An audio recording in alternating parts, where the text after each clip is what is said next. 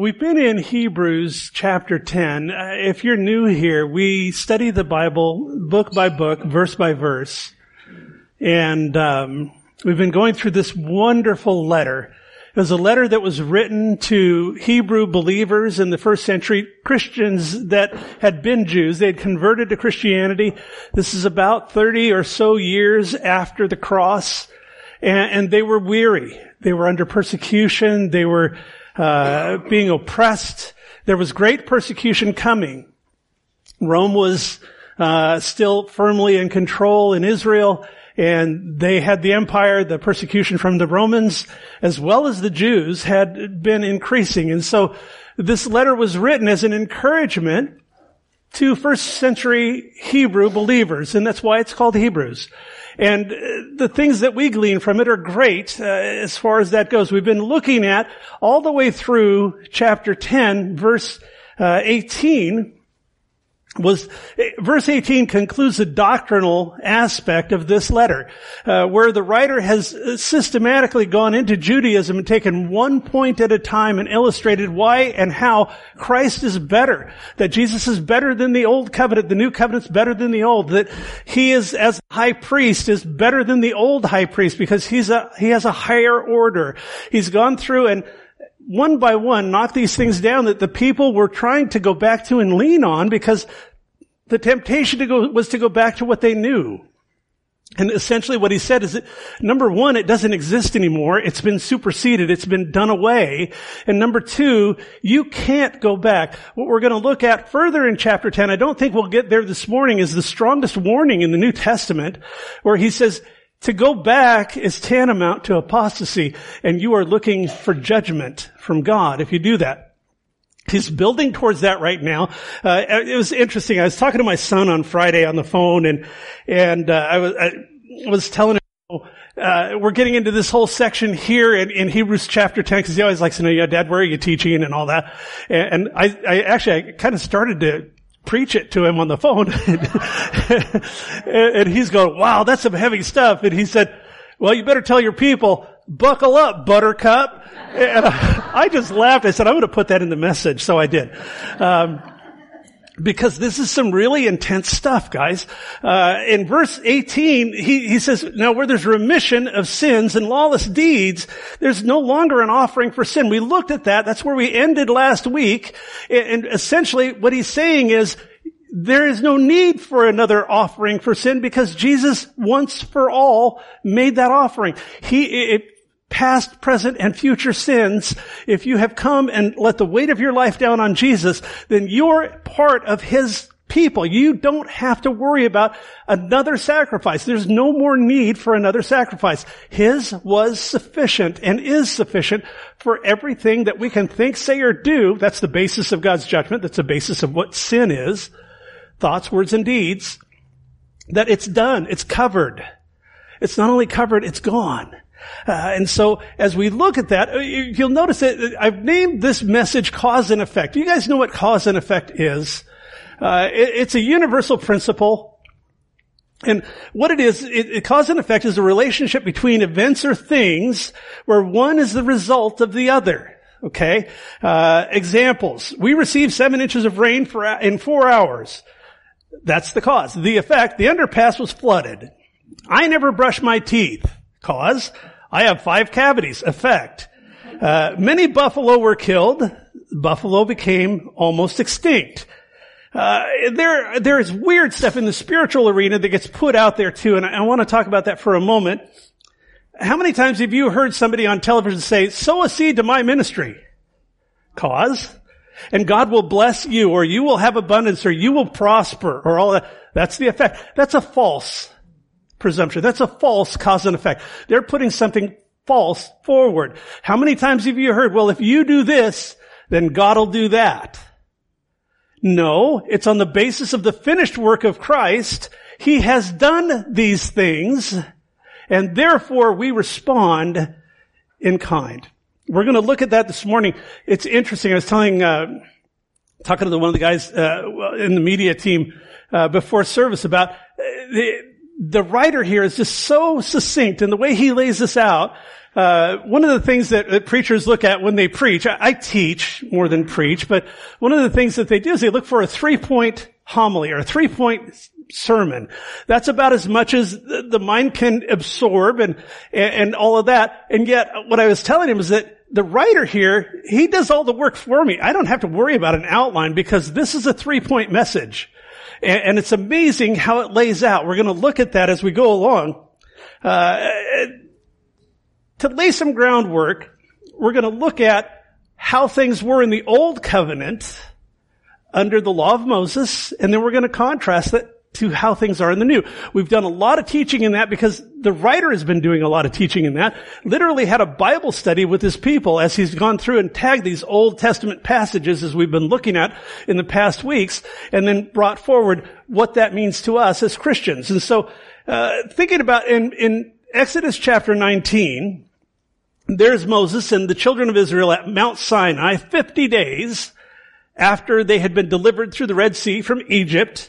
And it says in Exodus 19 that Moses said to the Lord, "The people cannot come up to Mount Sinai, for you warned us, saying, 'Set bounds around the mountain and consecrate it, set it apart.' And the Lord said to him, 'Away, get down and then come up, you and Aaron with you, but do not let the priests and the people break through to come up to the Lord, lest he break out against them.'" The Lord had warned them, you can only come so far, because to come further, you'll be destroyed. He says, see to it that not even a beast touches the mountain. And you have to understand the holiness of God. You have to understand the separateness of God. He is utterly holy, and we are not. We are utterly sinful. And yes, that creates the need for our sin to be atoned for. In the Old Covenant, we've been looking at it with the sacrificial system, that the priest could atone for sins, to create a covering for sin, never to eliminate, to cause sins to be remitted, to be taken up. We looked at that word last week, to be cut off, that sin is no longer a part of me. And so in the Old Covenant, in the Old Testament, the holiness of God was there, but God wanted to have a place to dwell with his people, so he created this thing called the tabernacle. We've looked at that again. We've looked at that in depth in past weeks. And the tabernacle was a place where he could be in the camp among the Israelites, but he was separate. It was a yard with a tent in it, and the tent had two compartments, and you'd go in, and the first thing you'd see is this altar of sacrifice, and then you'd go to this laver after that, which was a big wash basin, so the priests could become ceremonially clean before they went into the actual tabernacle itself. And God said, he said, look, see to it again that the priests, when they come, that they wash at the laver, that they clean themselves ceremonially. Because to come further than that, to come into the tabernacle, if they haven't cleansed themselves, they will die. And it's because, again, of the holiness of God. We have trouble recognizing and understanding the holiness of God, but you got to realize that our God is a consuming fire. He is completely separate from above us and pure as relates to infinity. And he cannot have sinful flesh in his presence. Therefore, the provision for the sacrifices. They could only come part way. They could never bring man into fellowship with God. They could never grant a relationship with God. That's the point. So if we look at this, I want to also bring out, too, as we get into it, you'll notice I have some text in parentheses in the slides. When he says the word having here, it's mentioned three times.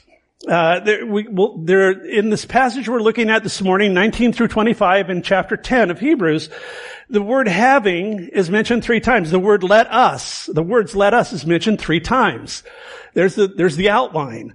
Having though it's a decent translation, but every other translation, the New American Standard, the English Standard, the New International Version, the Holman Bible, etc., all of those translations render the word having as since we have. And that's a better translation because it's something we already possess. It's not a passive having, it's since we have.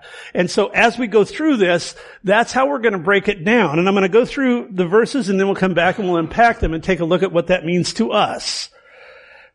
Verse 19 of Hebrews 10, "Therefore, brethren, having, or since we have, boldness to enter the holiest by the blood of Jesus, by a new and living way which he consecrated for us through the veil, that is, his flesh, And having, or since we have, a high priest over the house of God, let us draw near with a true heart and full assurance of faith, having, since we have, our hearts sprinkled from an evil conscience and our bodies washed with pure water.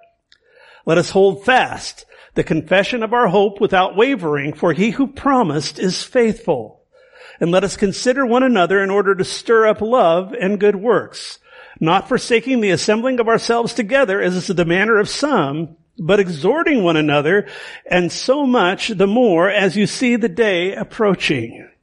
So the author of Hebrews is saying, essentially, he's saying, in light of what Jesus has done, in light of the fact that Jesus has brought you to God, stay close and hold on. Don't give up. The people here were in danger of giving up. They were thinking of going back. He says, don't stop believing his promises and settle in with like-minded people, because there you will find strength and purpose. And that's essentially paraphrasing what he said in 19 through 25. So when we look at this, I want to talk about three things about the word since, or since you have. As we go back through it, I want to look in verse 19. He says, since we have boldness to enter the holiness by the blood of Jesus. And he's saying, since you have a legal right. What we've looked at before is Jesus said, I didn't come to abolish the law, I came to fulfill it. He fulfilled the law of Moses, and now by faith the law of Moses is fulfilled in us in Christ. We don't have to try to fulfill it. So he says, having boldness. It's stated as a past tense fact. You got to look at the tense here, and it is a fact. It's not something that we're wanting to have. It's not something that we desire to have. It's something that we already possess. All right? It's not an exhortation. It's a fact. The boldness to enter the holy, the holiest, he's talking about the Holy of Holies. He's making reference to the Holy of Holies, which was that inner compartment, remember, in the tabernacle and then in the temple where the Ark of the Covenant was and all of that. What he's talking about, what that is synonymous with is the presence of God. So he's saying that we have boldness to come right in to the presence of God. It's a boldness to enter the Holy of Holies, and it's the best way I can describe this. I was thinking about this. It's like a child in a parent's home. How many of you have kids that don't live with you, but when they show up, the fridge is open? Yeah, I know what that's like. Yeah.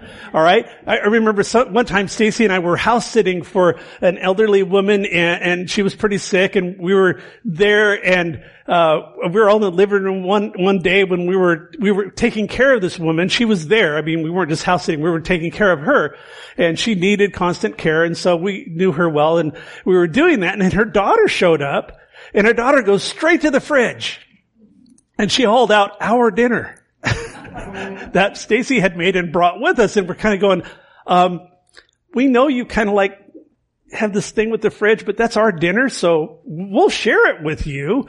But the point is that the kind of relationship that we're talking about here, that you have a legal right to come into the relationship, into the presence of God, is the same thing that if your kid shows up and they've got the rule and the reign in the house, there's no barrier there.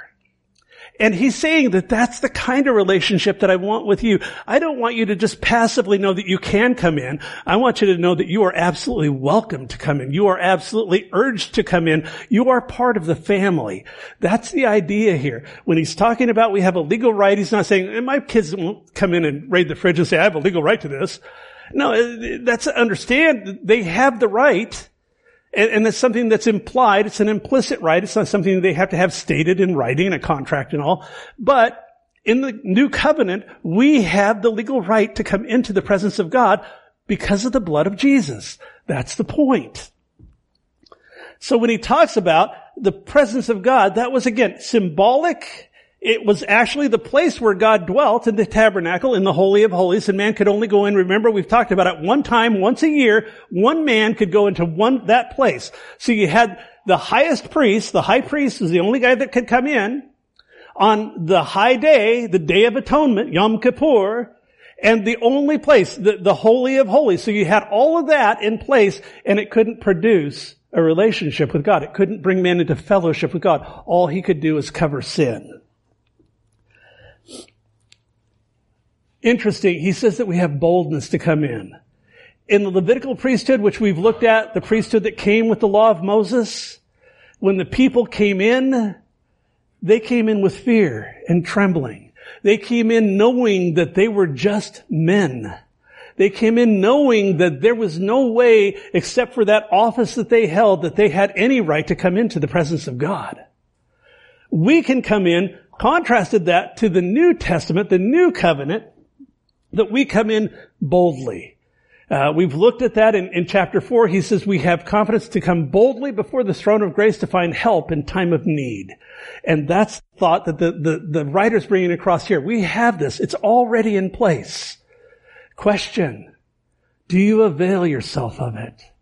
Do you come into the presence of, do you allow his presence to manifest? Now, God is omnipresent. Don't get me wrong. It's not like he resides in a place. He is all present.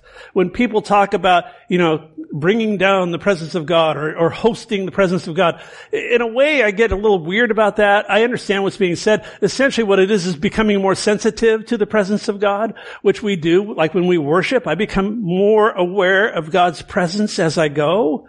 He's already here. And so understand that. He's talking about this whole deal is essentially putting forth that he is there. He is here. We come into his presence by simply acknowledging that the blood of Jesus is on our lives, and hopefully it is. And through that, we have the ability to come.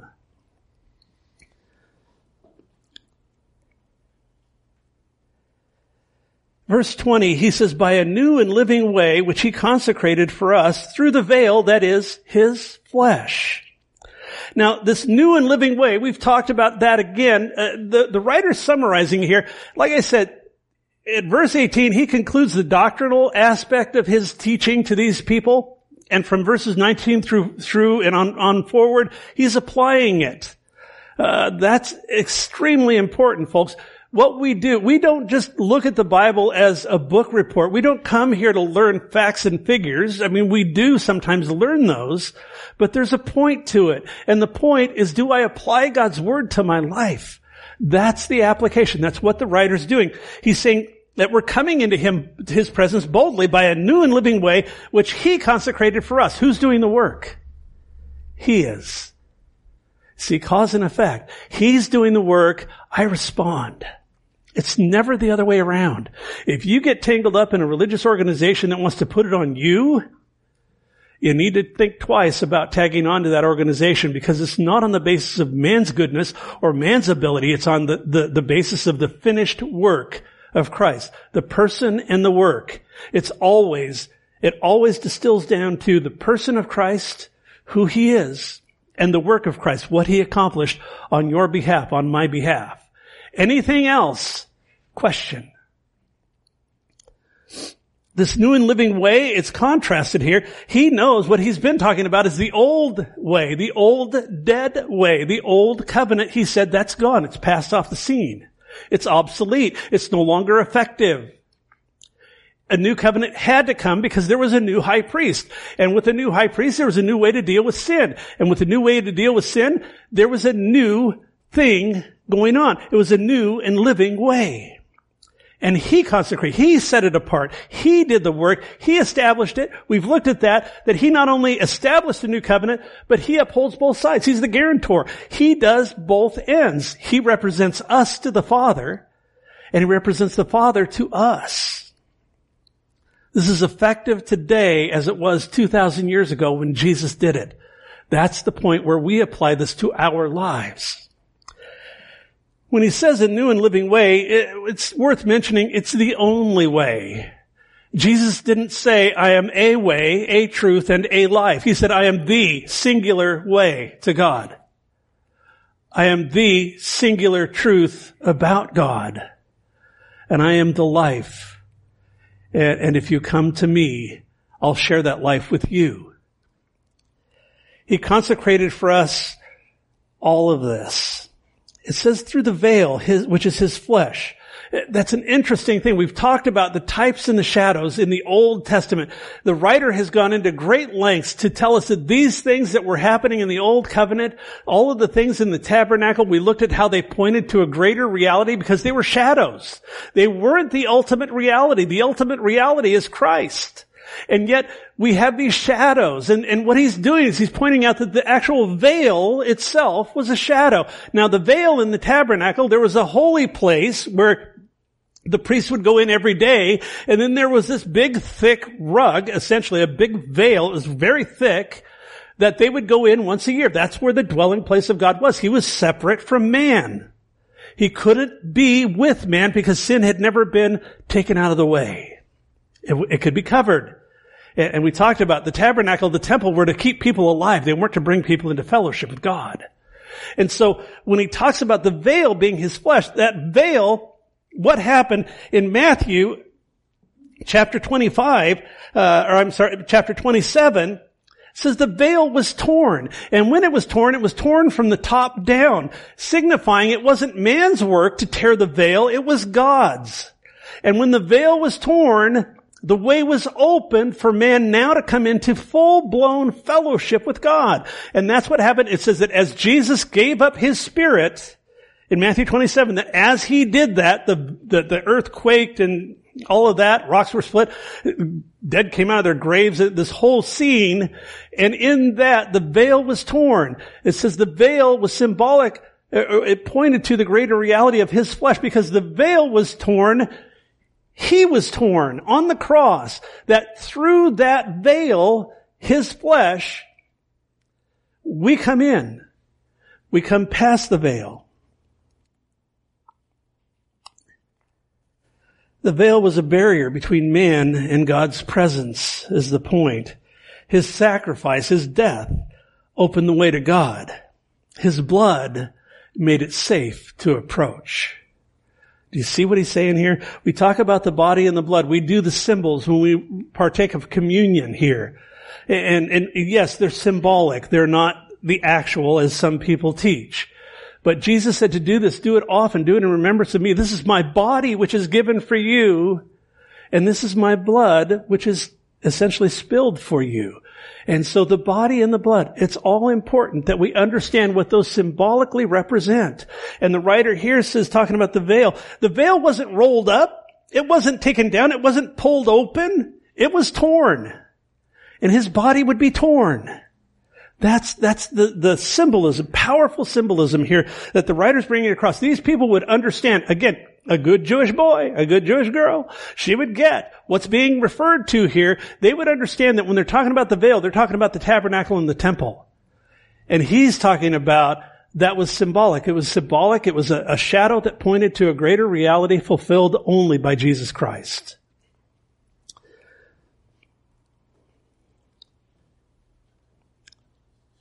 The veil was about somewhere between 7 and 11 inches thick. This veil that was torn. It was about 60 feet high, the one at the temple. The temple was a lot taller structure. It was a permanent structure, a lot taller than the tabernacle, which was only 15 feet high. But this veil, when Jesus went to the cross, this 60-foot high veil being split from the top down. I think it's worth mentioning that the Jews would go on after Jesus ascended, and they would sew the veil back up because they kept the sacrificial system going. All right? Something that reminded me of is in Galatians chapter 1, the Apostle Paul. Galatians, by the way, it's the hottest letter in the New Testament. Paul is hopping mad. I don't know any other way to characterize it, but he is angry because people were coming in and trying to compel Christians to start living like Jews again. That's the same thing that's going on here. The writer is saying, no, you cannot live like a Jew. You can't go back to the old system. It's obsolete. It's been replaced. It doesn't work. You have to live for Christ. You have to understand what this thing is called Christianity, and there is no going back. It doesn't exist.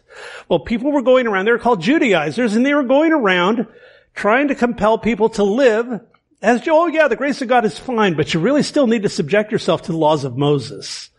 And in Galatians chapter 1, verse 6, Paul writes, I marveled that you're turning away so soon from him who called you to in the grace of Christ to a different gospel, which is really not another gospel, but there are some who trouble you and want to pervert the gospel of Christ.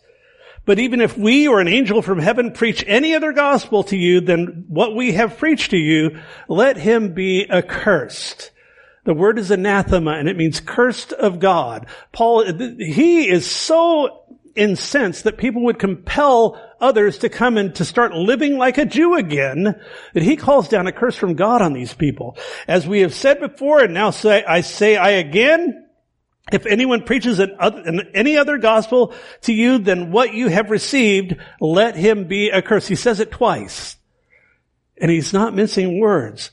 What essentially these guys were doing is they were veil menders. They're saying, no, the veil got sewn back up. You need to do this. You need to live the way that we did before the whole Jesus thing.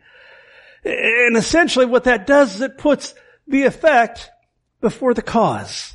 Remember, we're looking at cause and effect.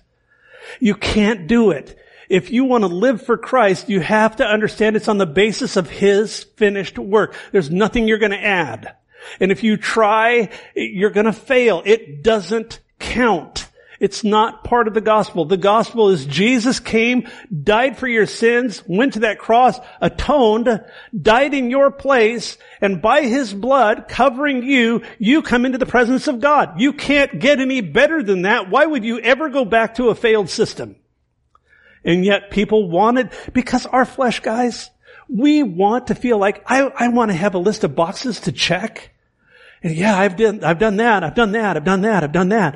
It puts the effect before the cause. You have to take it in the order that he sets it up, or it's not effective at all. We'll get into that next week when we look at, when he talks about what happens if you want to walk away. Because that's what these people were in danger of doing. They were in danger of walking away. Again, life was hard. Life was hard for them. Life is hard for us at times too. One of the things I look at is, I was looking at a statistic again the other day at how there's just an exiting from church or from churches, that church attendance is going down more and more. And we live in this technological age where, and I struggled when I first came here because we live stream our services. I struggled. I thought, Lord, do we want to keep that going? Because does that give people an excuse not to be in fellowship? And we'll talk about that as we go here. And yet I also know that people were coming because they were seeing what we're doing here, and so we elected to keep that here and keep it in place. However, we want to be sure that the gospel's going forth as it is. We don't want to add something. We're not going to put some weird rule on people. We're not, and people, I remember the first church I was in, I came out of the Mormon church, and I got saved at this place called Trail Christian Fellowship, which is in Southern Oregon. It's a great, it was blessed by some fabulous teaching and all. And I went fishing with a guy one day, and he said, we're leaving that church. And I said, why? And he says, well, there's not enough rules. And I went, oh my gosh. I was just a baby Christian. I was like, really? We need more rules? And I had just come out of mountains of rules in the Mormon church. Oh my gosh, you can't turn around without having a rule, having a law to obey. And so the Holy Spirit just showed me that, no, that's wrong. That's legalism. That's putting the cart before the horse. It's putting the effect before the cause. And that's really important. You got to see this in this passage. The writer is saying, this is what we get, and this is how we respond. And we'll get to that. We better get to that, or I'm going to keep talking and we won't. But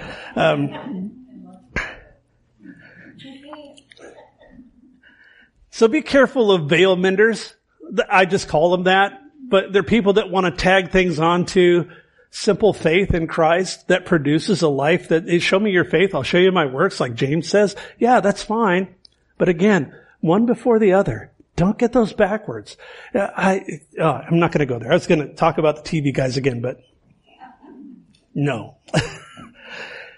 Verse 21, and since we have a high priest over the house of God, he's saying, since you have a living advocate. That's what a priest was. He was an advocate, represents God to me and me to God. You have a representative to the Father. Interesting. The wording here is fascinating to me. I want you to visualize with me for a minute this torn curtain And there's a living advocate, and what he does, this is not a passive thing that he does here. This is active. The way that it's written in Greek is very active. And what he does, he grabs hold of us and pulls us into the presence of God. It's not passive, oh, the way's open, I can go in there if I want to. No, Jesus says, come. I love Revelation chapter 22, verse 17. And the Spirit and the bride say, come. Let him who thirsts come. And come and drink of the water of life freely is what it says there. And the picture again here is that that veil is torn, and we have not only access, we have bold access to God, but that through the blood of Christ that he literally pulls us into his presence. That's awesome. It's an active thing. The question is, do I want to draw near? Do I want to draw near to him? I can't encourage you enough, my friend. If you have released your life to Christ, if you've let the weight of your life down onto him, let him draw you in. Let him pull you close. Very important. He's not going to violate your will, but he has nothing but good for you. And he wants to pull you close. He wants to draw you close. This high priest is different. He's not only a forever high priest and the sacrifice. He didn't have to atone for himself. He doesn't go once a year, but he lives there. Okay? We're told in Hebrews 7:25, he ever lives to make intercession for us. Approaching him is not based in any way upon my effort, but on his complete and his completed work. So the third thing we see here is since you have a legal right, and since you have this living, loving advocate with the Father, and since you have been washed and cleansed, we'll see that here in the next verse, he says, let us do three things. What follows here in verses 22 through 25 are three statements of let us. So he says, since we have, let us. Cause, effect. Do you see how this pieces together? He says, let us draw near. In verse 22, let us hold fast in verse 23, and let us consider one another in verse 24. Verse 22, let us draw near with a true heart and full assurance of faith, since we have our hearts sprinkled from an evil conscience and our bodies washed with pure water. Now the word let us here, it's not a command. It's a mild imperative, but there's strength in it, okay? You need to understand, he's encouraging. This is a strong encouragement. He's saying, let us go in. And he includes himself in this, by the way. He's not talking about they. He's talking about us. And I'm not talking about they, I'm talking about us too, because this applies to you and I. Because we have these things in Christ, these are the right responses of a life that's given to him. So he's saying, let us draw near. Do you realize how radical this is? When we read Exodus 19, God is saying, don't draw near. You can only come so close.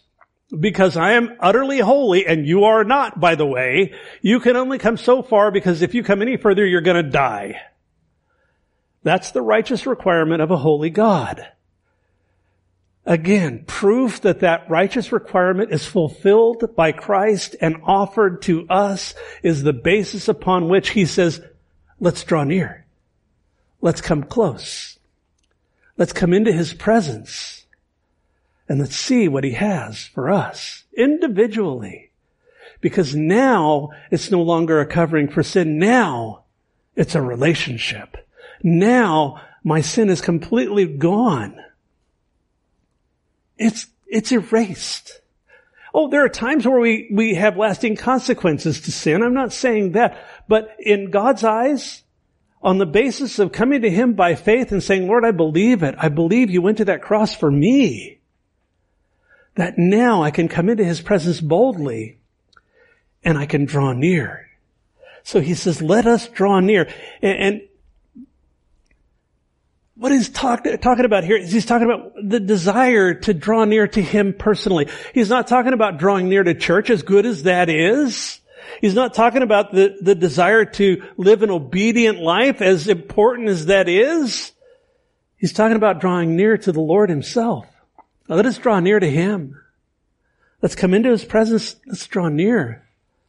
Let's understand the nature of the relationship. He loves you with an infinite love.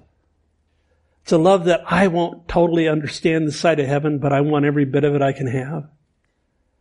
His love is poured out. He says, come close. Let's relate. It's the basis of the relationship.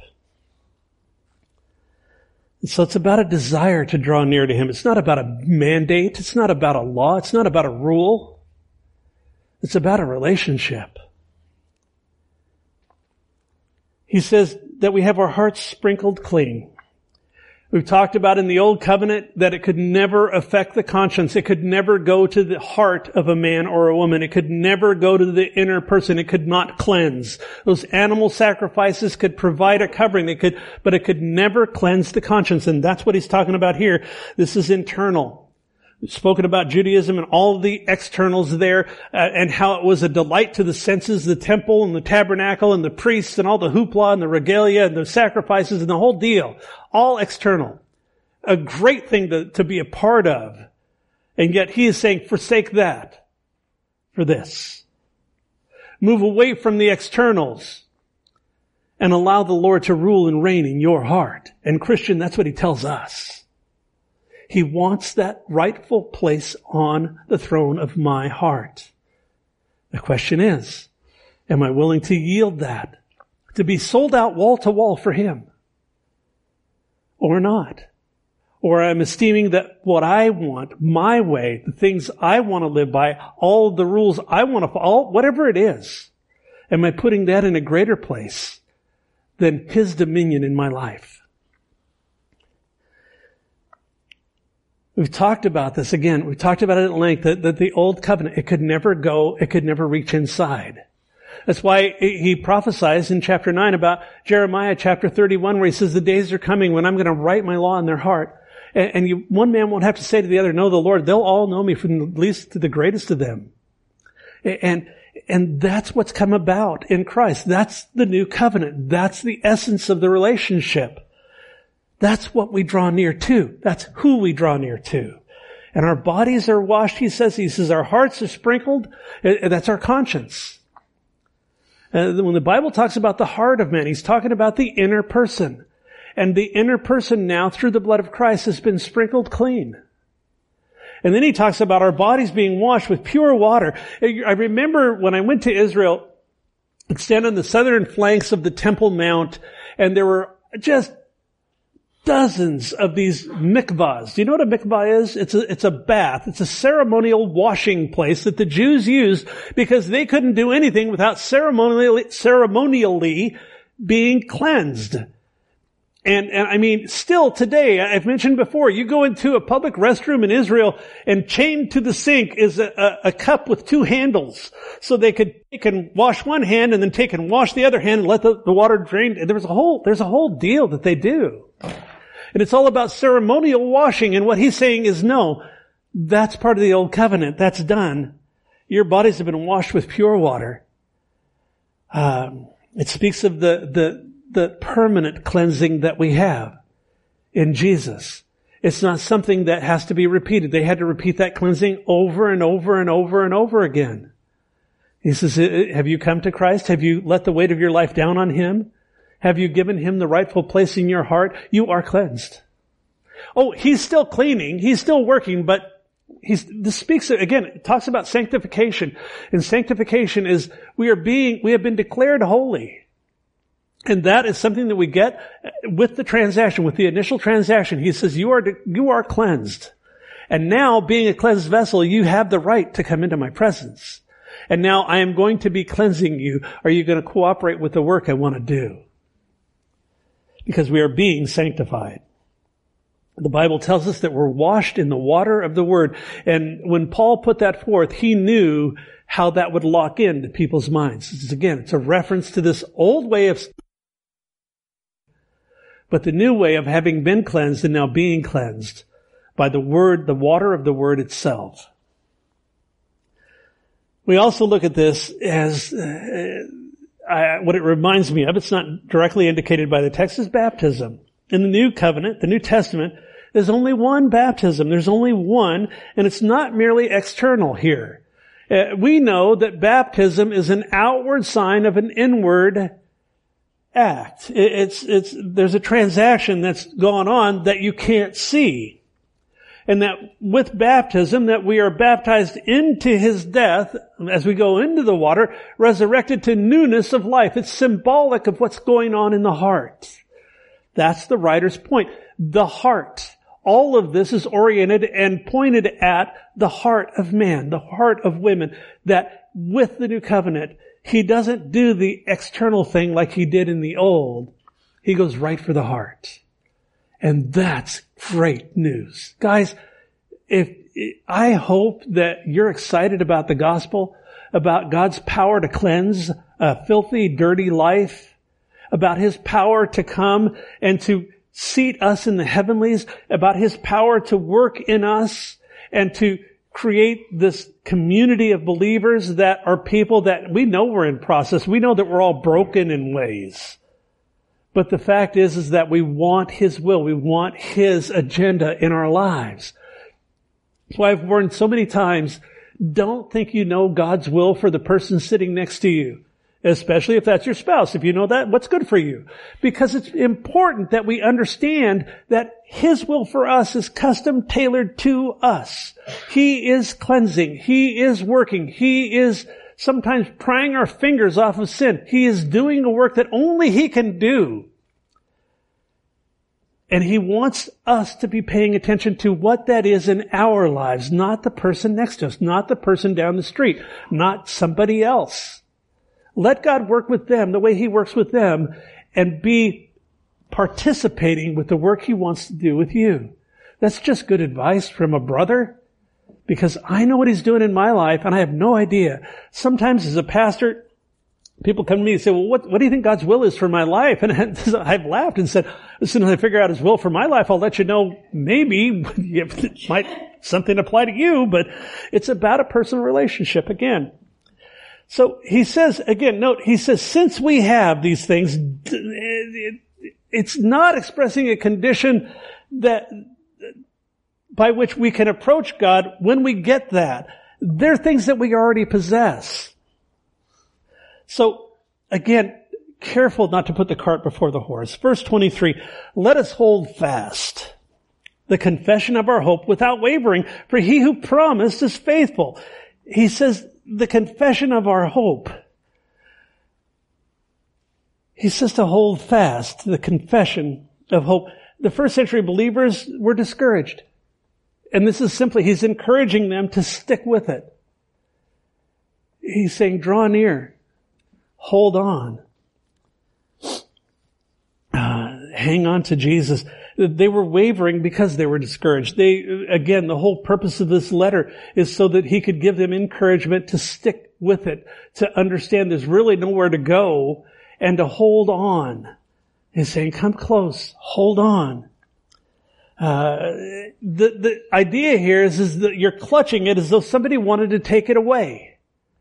It's a strong statement in the original language, and He's saying, hold on. In other words, grab a hold of this. Grab a hold of Christ. Something that's worth noting is He's talking about holding on to our confession of hope. An outward confession springs from an inward profession. In other words, as I profess Christ, it's not what goes into a man that defiles him, it's what comes out. If I'm not professing Christ, if I'm making what's going on in my heart? As I profess Christ, I confess Christ. It follows. I hope that made sense. It's a little confusing. The point again is, do you believe this stuff? Do you believe and confess? They go hand in hand. You'll always act on what you believe, folks. We do. We will always, always, always act on what we believe. If I have a shallow walk with the Lord, I might have an empty confession. But if I want all that God wants for me, It's going to show in my life. It's going to show in the things I say. It's going to show in the way I treat other people. It's going to show in the way that I deal in circumstances in my life. It's going to show. Cause and effect. Something that's worth noting here is that discouragement makes people avoid community. This is a hot button for me as a pastor. It's something I'm sensitive to. Church bullying. I read stories of what goes on sometimes in churches. Spiritual abuse. They don't have a place in the body of Christ. And I understand that we're broken in ways. All of us are in process. None of us have arrived. And there's got to be great room in the body of Christ for us to have grace for one another. To just understand, you know what? My broken doesn't look like your broken, and yours doesn't look like mine. There's also a place, and where I draw the line pastorally, is if somebody is being injured. And that's where I'll step in. Because sometimes people hurt people.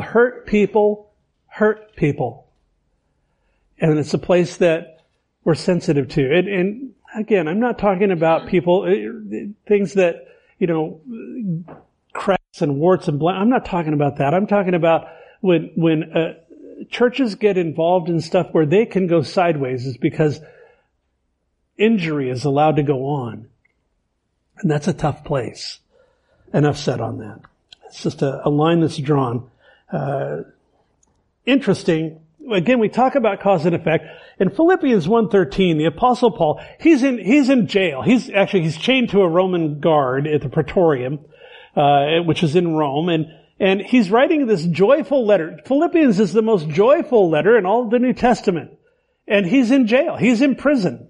And yet he says in 1:13, he says, "My imprisonment in the cause of Christ has become well known throughout the whole Praetorian Guard and to everyone else." These guards kept on evidently getting saved. They kept on giving their lives to Christ because he's chained to the guy.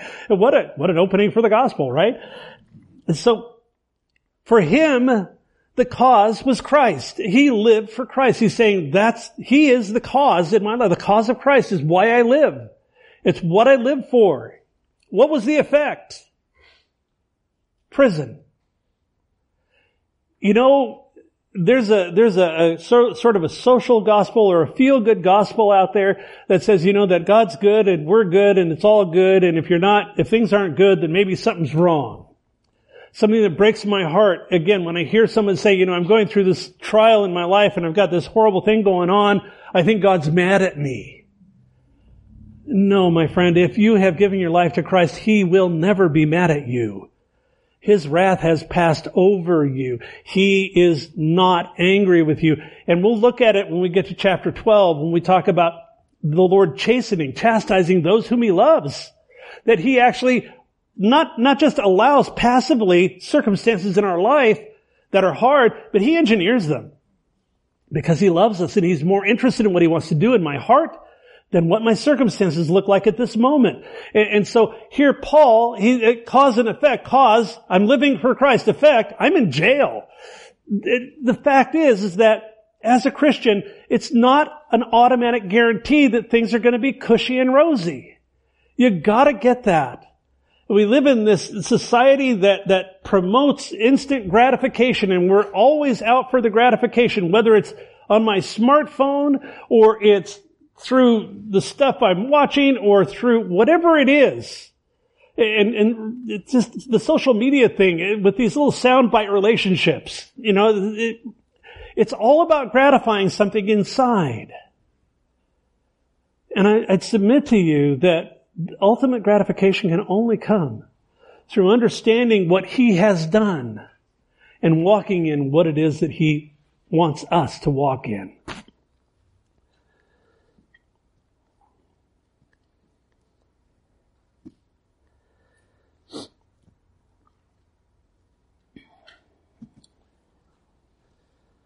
In verse 24, he says, "Let us consider one another in order to stir up love and good works."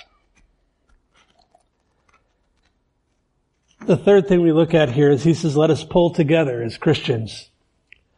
as we stir up. This is a strong word. What he's saying is, let's stimulate one another. Let's let these truths, these realities, these things about him that are motivating us to act, let them have the effect of stirring up, stimulating one another to love and good works. Love can't exist in a vacuum.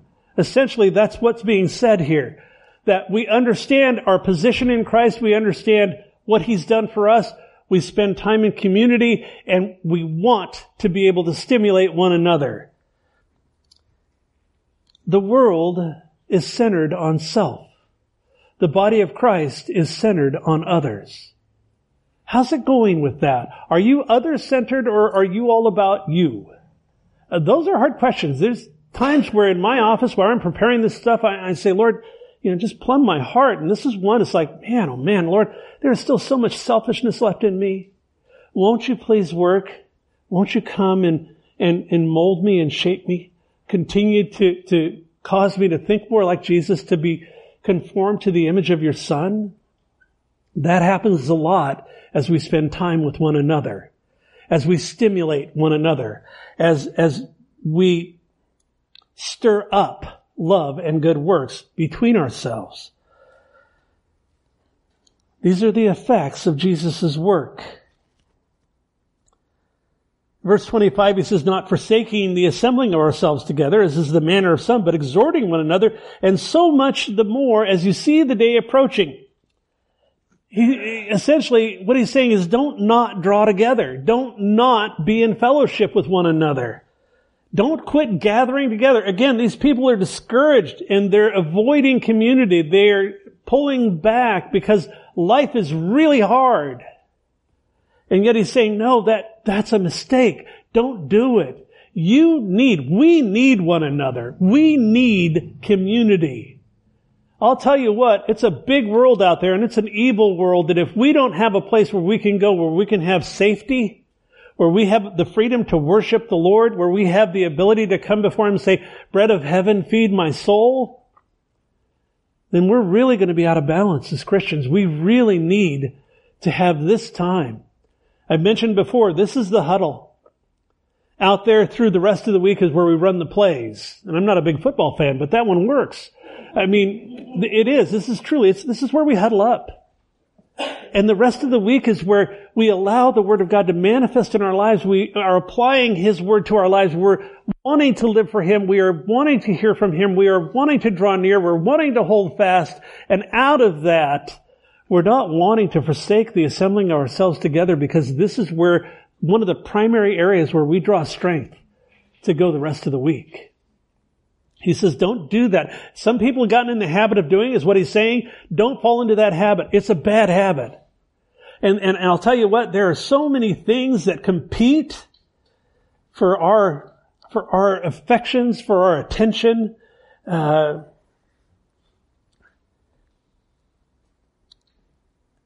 forsake the assembling of yourselves together. Don't not draw together.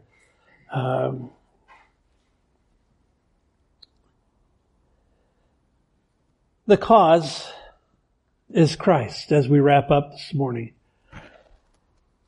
As we look at cause and effect, I want to recap here. I want to draw some conclusions. The desire to draw near can be choked. Luke chapter 8, Jesus talks about worries and pleasures of this world, of this life. Competing desires, even good desires, can choke. They can cause us to draw back. Check your desire for Him personally, one-on-one. What does your desire for Jesus look like? How does that manifest in your life? What place does He have in your daily affairs? Those are hard questions sometimes, but they're worth asking ourselves, and they're worth responding to. When He talks about as the day approaches, today is one day closer to eternity in His presence than yesterday. That day is approaching for all of us. And it might be a different day that where the Lord already knows the day that we're out of here and we're with Him. But each day is a day closer to the fulfillment, the utter fulfillment of all that we look at here. So to sum up cause and effect, when we look at cause, if you're a believer, If you are a child of God, if you are a child of God and you know, you have identified with Christ, you've let the weight of your life down onto Him, then the progression here is very evident. He says, since we have a legal right to boldly come into God's presence as a member of the family, remember, like the kid with the fridge, I mean, we can boldly come in. He wants a relationship. He desires fellowship with us. If you say, what were we created for? And a lot of times people say, well, to serve God. And I say, no, we were not created to serve God. We were created for fellowship with God. That was broken in the garden. It was restored at the cross. And now the door is open. The way is open. The veil is torn. He not only wants you to come in, He pulls you in. You have to simply want that to be the case. So since we have a legal right, since we have a living advocate, we have a high priest representing us to the Father and the Father to us, in the very court of heaven, without shame. That's amazing to me. You can have no shame. I know my life. I know the things that I've done. I know what I'm capable of, all of that. He says, you know what? You can come in. I want you to come in. I want a relationship with you. You don't have to be ashamed. I died for that. To take away your shame. To take away your guilt. So since we have a legal right, we have a living advocate, a high priest that represents us to the Father, he takes hold of us, pulls us into God's presence. Since we have a heart that's been cleansed, completely cleansed from an evil conscience. That's what he says here. Our sins are forgiven.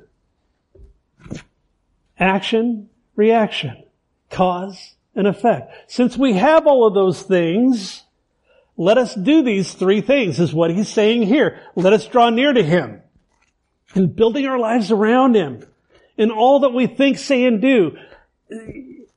Say yes to Jesus. That's essentially what's being said. Let's draw near. Let's come close. Let's explore this relationship that He offers and let's grow in it, because we're all growing.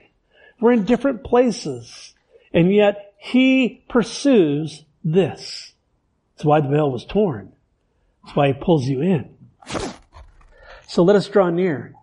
Let us hold fast to our confession of hope in a hopeless world. Folks, it's not rocket science to look in the news, to go out there and to see what people are doing to one another, what nations are doing to one another, what people do to one another. It's not rocket science to say we don't just want Him, we need Him. It's a hopeless world. We need each other. We need to draw near. We need to hold fast. We need to hang on. As though somebody were trying to take it away from us. Hold fast, because He's faithful. We have the answers. The singular answer. Let me rephrase that. His name is Jesus. He went to a cross. He died for you. He died for me. He is the answer to the woes that are flooding through our world.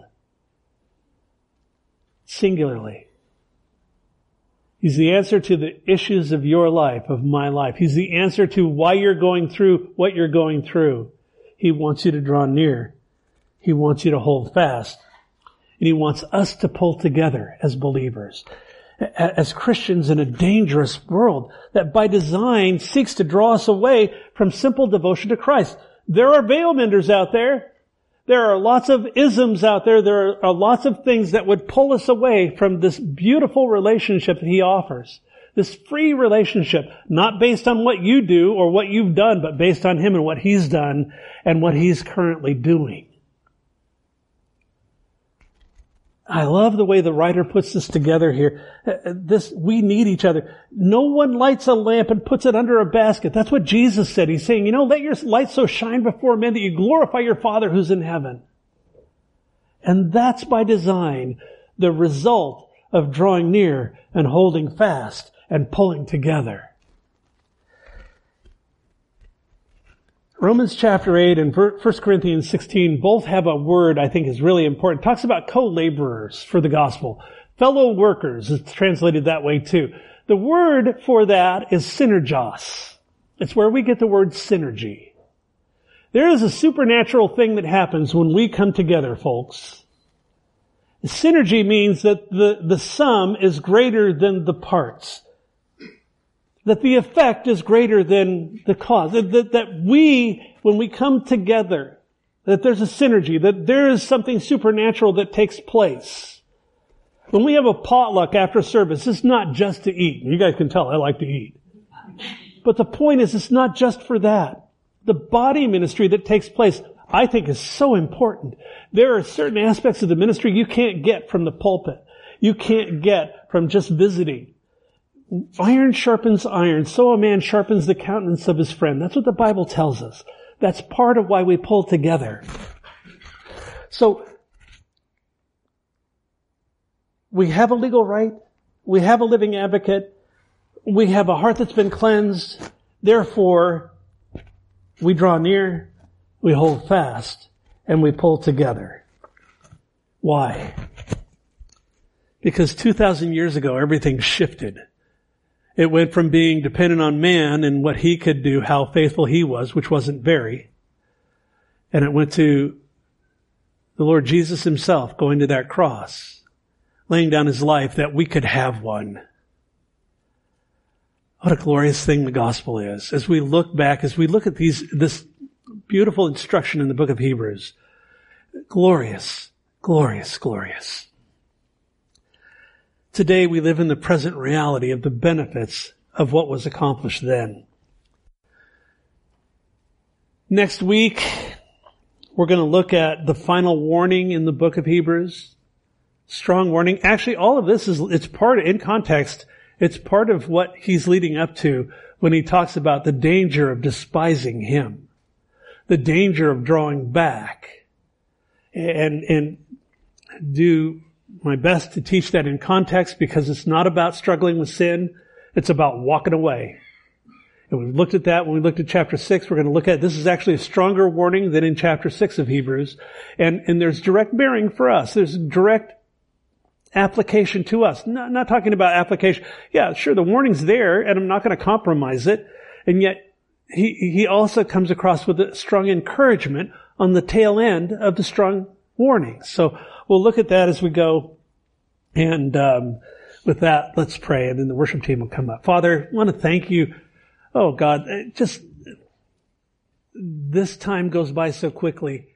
And Lord, I pray, Father, for each one here.